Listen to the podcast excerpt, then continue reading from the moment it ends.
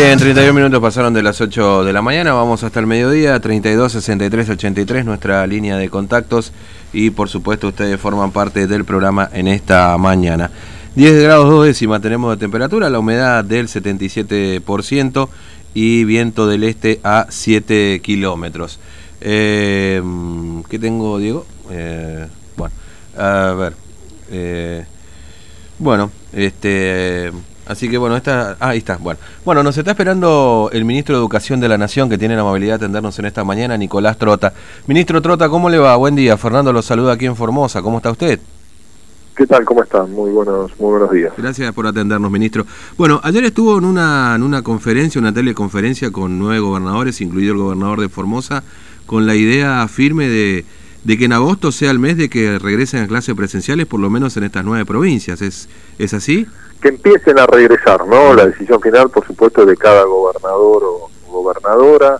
Estuvimos conversando con, con las provincias, estuvo el, gobernador Gildo Infran, y lo que conversamos es un regreso escalonado, principalmente en las localidades más pequeñas, mm. ¿no? y a partir de allí ir dando los pasos necesarios para una vuelta segura, siempre priorizando el cuidado de la salud de toda la comunidad educativa, ¿no? Como viene mm. haciendo la gestión del, del gobernador Infran en, la provincia de, Formosa, ¿no? tomando eh, y aplicando todas las medidas que están reflejadas en los protocolos, que implica el distanciamiento social, las medidas de seguridad de higiene, pero también creemos que, por supuesto, como la Argentina tiene una realidad epidemiológica de circulación mm. del COVID distinto, diferente entre gran parte de nuestro territorio y la región metropolitana de Buenos Aires, también hay tiempos distintos que nos permiten proyectar el regreso a las aulas en algunos lugares y no en otros. Mm.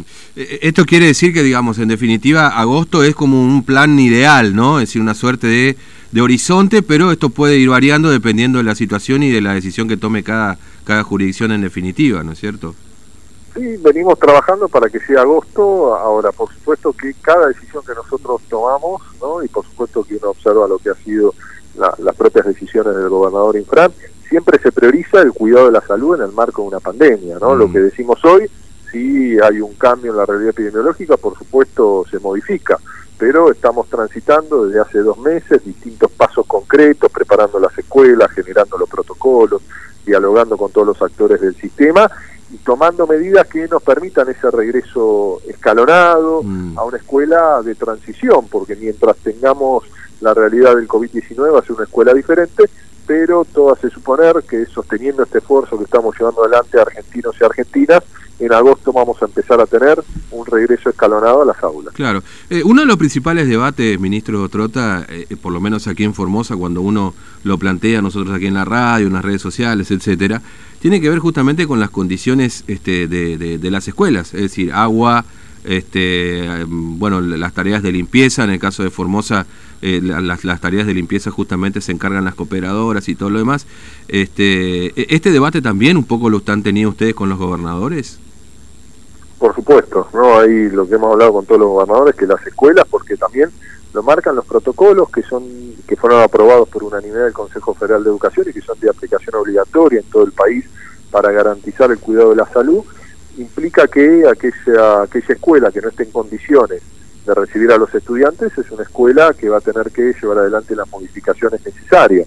Y una escuela sin agua es una escuela que no puede recibir a los estudiantes. Una escuela que no se reorganice para aplicar el distanciamiento social no va a poder recibir a los estudiantes. Bueno, son todos pasos incluyen también el trabajo intenso en las próximas semanas, el diálogo con todos los actores del sistema educativo e inclusive el aporte del Estado Nacional de 2.300 millones de pesos, mm. ¿no? que incluyen dentro de esos 2.300 500 millones de pesos de transferencia hasta 50.000 pesos para cada escuela para la adquisición de insumos de limpieza, tapabocas, elementos complementarios a los aportes que están llevando adelante las.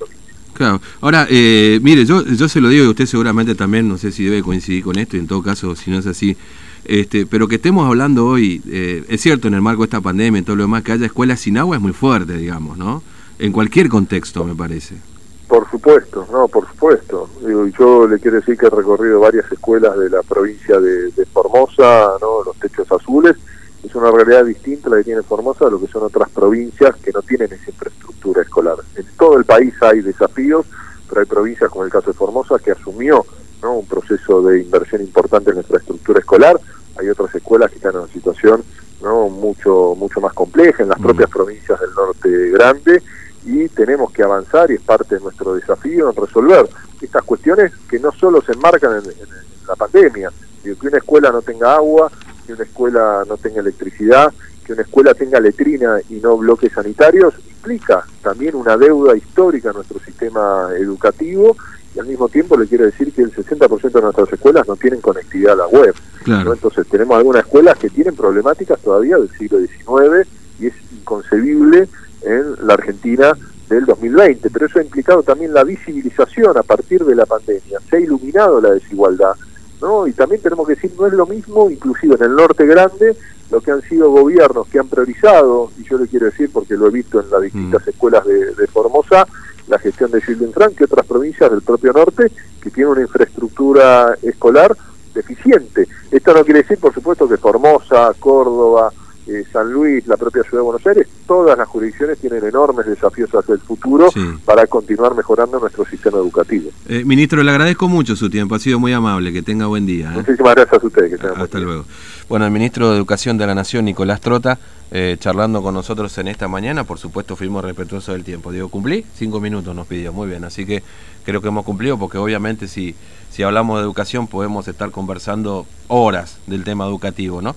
Este, bueno, elogios a Sinfran, pero en definitiva, eh, los títulos que se ven en los medios en general eh, eh, se empiezan a, desvanecer cuando uno empieza a hablar de esto, ¿no? Porque parece una contradicción entre el ministro de Educación de la Nación, Nicolás Trota, y el gobierno provincial, cuando se escucha la palabra del ministro Alberto Zorrilla hablando precisamente de que en agosto es muy difícil que se pueda volver, dice, no, bueno, esto dependerá de cada, de cada gobernador y dependerá de cada situación, ¿no?